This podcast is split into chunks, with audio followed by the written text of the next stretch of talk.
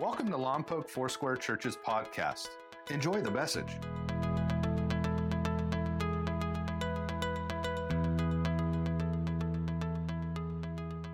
Well, good morning. It's my honor to speak to you again. You know, last week we talked about transformation, and I used an illustration of, of airplanes. Uh, first, we started with, with plain paper. And I tried to fly the plain paper, and it did okay. But when plain paper becomes airplane, man, oh man, what a difference. The flight is incredible. And something else to think about the plain paper had to submit and surrender to being transformed. Romans 12, 2, a verse that I encourage you to memorize. And if you haven't done so, please do. Do not conform to the pattern of this world, but be transformed by the renewing of your mind. And I said last week that God wants you and me to be nonconformist, but to be transformed. So you'll either be conformed or you'll be transformed. And speaking of transformation, it was Jesus who extended an invitation for people to follow him. I mean, every person, rich, poor, religious, irreligious, spiritual, non spiritual, people whose lives were messed up and people's whose lives, well, were so messed up, they didn't even realize how messed up they were. He calls people to follow. I love what Andy Stanley said. He said, Following Jesus will make your life better and will make you better at life. As I heard that phrase, I, I, thought of Matthew, who tells his own story in Matthew 9 9. And here's what it says As Jesus went on from there, he saw a man named Matthew. I mean, this is Matthew writing about Matthew. He's sitting at the tax collector's booth. Follow me, he told him. And Matthew got up and followed him. I mean, this is a radical transformation. A tax collector was a, a scammer, someone who was disgusting and hated and could not even come to the temple to worship. You see, tax collectors would bid for their positions on the open market, and the Roman government would sell those positions. They could become tax collectors, and as long as Rome got their share, the tax collector could charge anything they wanted to the common man. They, they normally only hung out with other tax collectors and sinners. But yet Jesus called to Matthew and said, Follow me. Now, there was a tax for everything a, a bridge crossing, a wine tax, a property tax. If you walked your, your, your cattle down the street, you had to pay a tax. You name it. And Jesus walks up to him while he's collecting taxes at the lake crossing. Oh, another tax. And Jesus could have looked at him and said, I bet your mother's proud of you, Matthew. or why do you treat people like this, Matthew? But Jesus was more concerned with transforming Matthew's life than he was with chastising Matthew's life. Come on, Jesus says, follow me. Jesus could have asked Matthew to do all kinds of things like prerequisites before following. Get your act together, then follow me. Stop collecting taxes and follow me. But Jesus says one thing follow me. See, Jesus does not just call us to believe, but to follow. Now, hear that again. Because sometimes people say, Oh, I know what Jesus wants me to do to have faith in the cross, to have faith in the resurrection, and just believe. And that's powerful. That will save you. But he also calls us to follow him. Now, Jesus does not say to Matthew, There's all these things you need to do. But Jesus says to Matthew, and he says it to you and me come and be a part of my team. What would it look like for you and me as we're talking about transformation if we were truly following Jesus? And so here's the question Am I following? If I'm following, that means he's leading. And if he's leading, then I'm setting up my life and the goals of my life in direct result to following Jesus. Does he have the priorities of our life, our thinking, and being transformed? So catch this lesson. You're either going through life either by design or by default. You're either going to set goals and you're going to decide what's important for your life, or other people are going to decide it for you. Last week, we talked about setting goals and how setting goals is a spiritual responsibility. And that having the right goals will give us focus for our energy and our efforts. Remember, Paul said in 1 Corinthians 9 26, I do not run without a goal. I fight like a boxer who's hitting something and not just, not just the air, not just shadow boxing. You see, goals inspire us to keep going. And Paul also said in Philippians 3:12, I keep striving towards the goal. Now, the Apostle Paul had all kinds of uh, amazing challenges and conflicts in his life, but it was his desire to follow Jesus and to pursue the right goals that allowed him to keep running in the midst of it all. So, what kind of goals does God honor? Oh, what kind of goals does God bless you see, not every goal that you can set is a good goal. Not every goal is a goal that God's going to honor and bless. So, how do I know the kind of goal that God will honor? Well, when you get ready to set your goals, here's three questions you can ask. Number one, will it honor God? What a great question.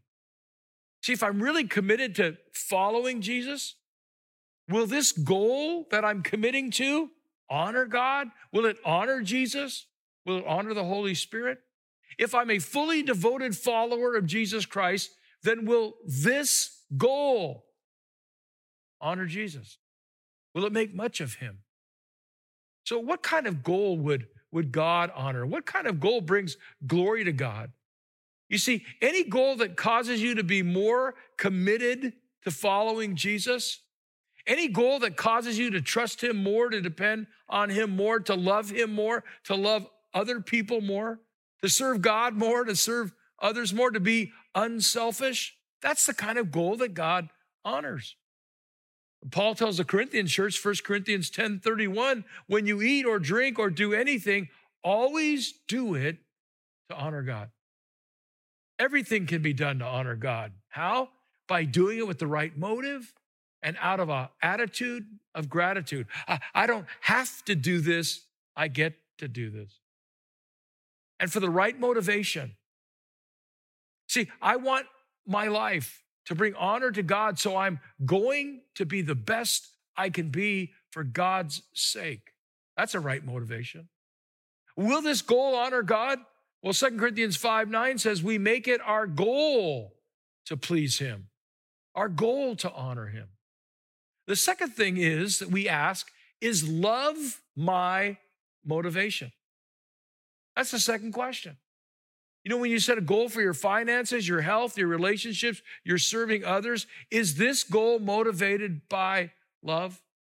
You know, I think of all the things that could motivate us other than love. There's uh, competition, there's worry, there's fear, there's anxiety, there's insecurity, greed, manipulation.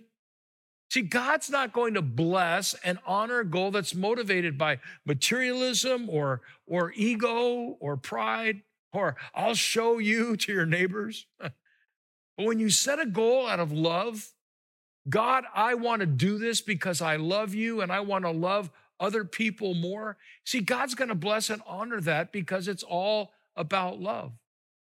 Transformed living is all about learning how to love. 1 Corinthians 16, 14 says, everything you do must be done with, come on, with love. And 1 Corinthians 14, 1 says, love must be your highest goal. That should be the number one goal in your life. I want to learn to really love God and love people. I want to learn to to love unlovely people. I want to learn to love people that are nothing like me and the loveless and the unloved. I want to learn to love people who are hard to love. That's being like God. It sounds like a great filter for our goals, doesn't it? Why is it important for you to have goals that are based on love? Because if you set loveless goals, you're going to treat people as projects or as stepping stones to get where you want to go, kind of like a, an assembly line. You're going to run all over people to get to your goal. You're going to run over your marriage. You're going to run over friendships. You're going to run over other people climbing up the ladder of success. And God says, Nope, that's wrong. You got it all wrong. You see, it's not all about accomplishments, it's about relationships. It's about learning how to love and honoring God in every decision and goal that we make.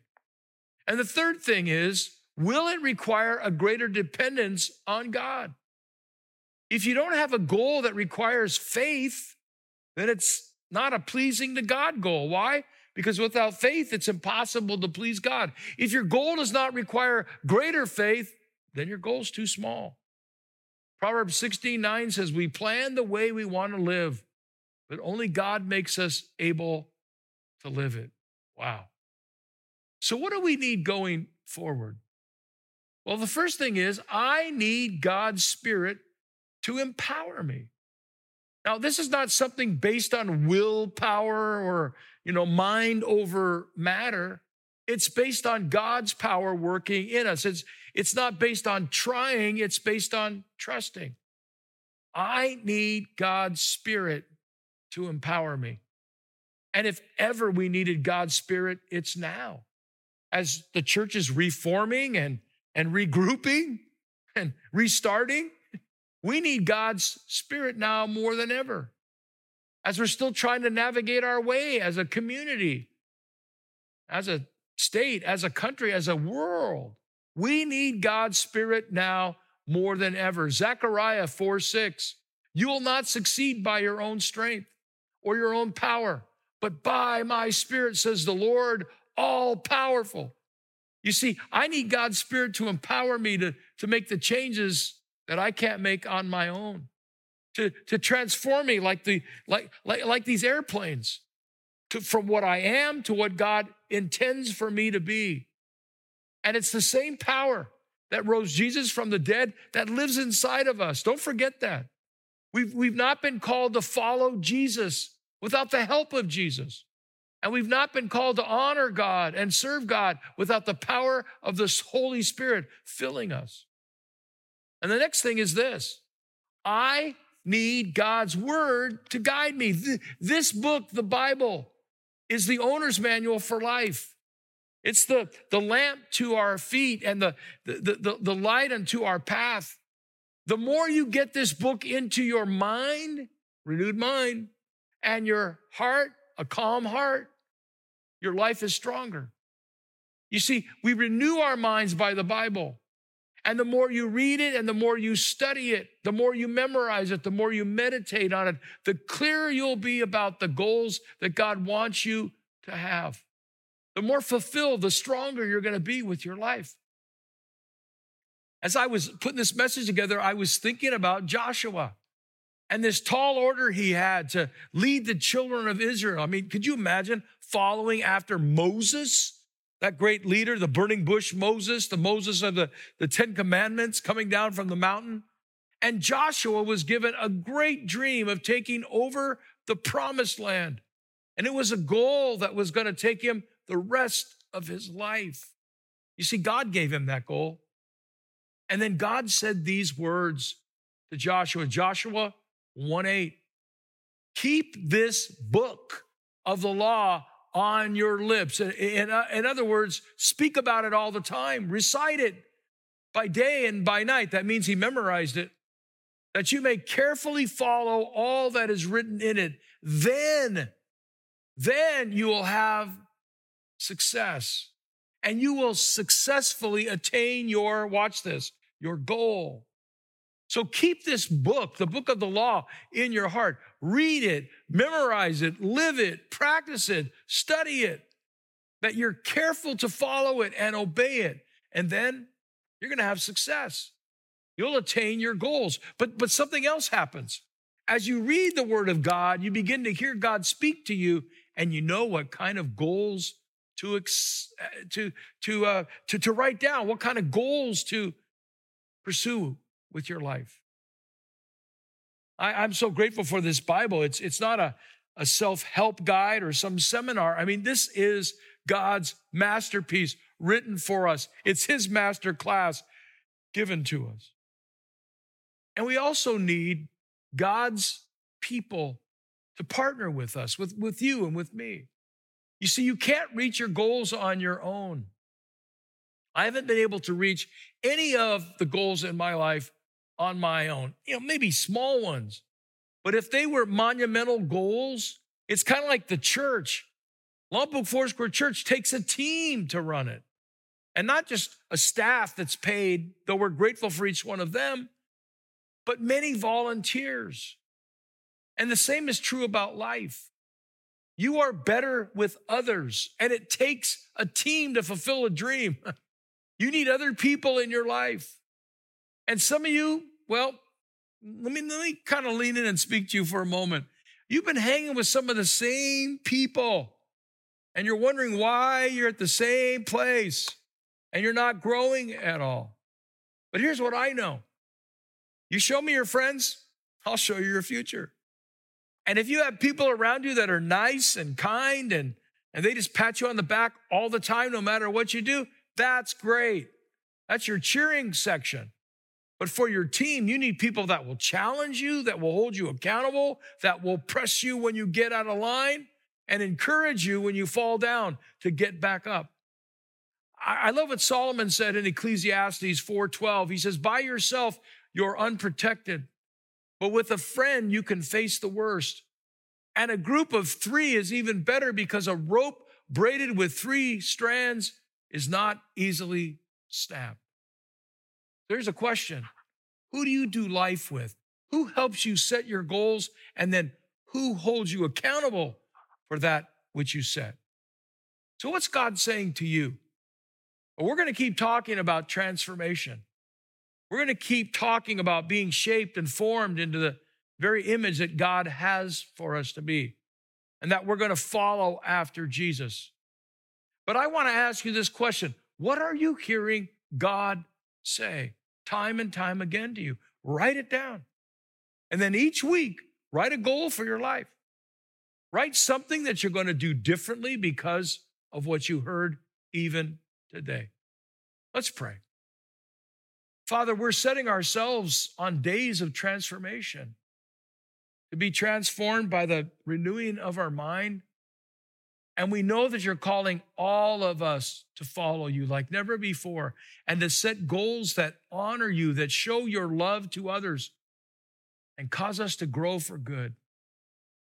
We know that miracles are going to happen, Lord, for whenever we set our hearts to be closer to you and to serve you more, Whenever we set our hearts to, to read your word more and we dedicate ourselves to your principles, you always show up and you always do miracles. So we expect you to do great things. We thank you, God, for what's already happening in the hearts of people as we turn our hearts to you. And most of all, Lord, we thank you for the cross of Jesus Christ, for all that you've done for us. May we live for your sake. And now, why don't you pray? Why don't you pray something like this God, God, I give you permission to change whatever needs to be changed in my life. Why don't you tell him that? And Lord, I choose to see my life permanently transformed by you. in The power of Jesus, the power of your Holy Spirit, and to make the rest of my life the best of my life. In Jesus' mighty name. We hope you enjoyed today's message. Please visit us at mylfc.com for more information about our church. Thank you so much for listening.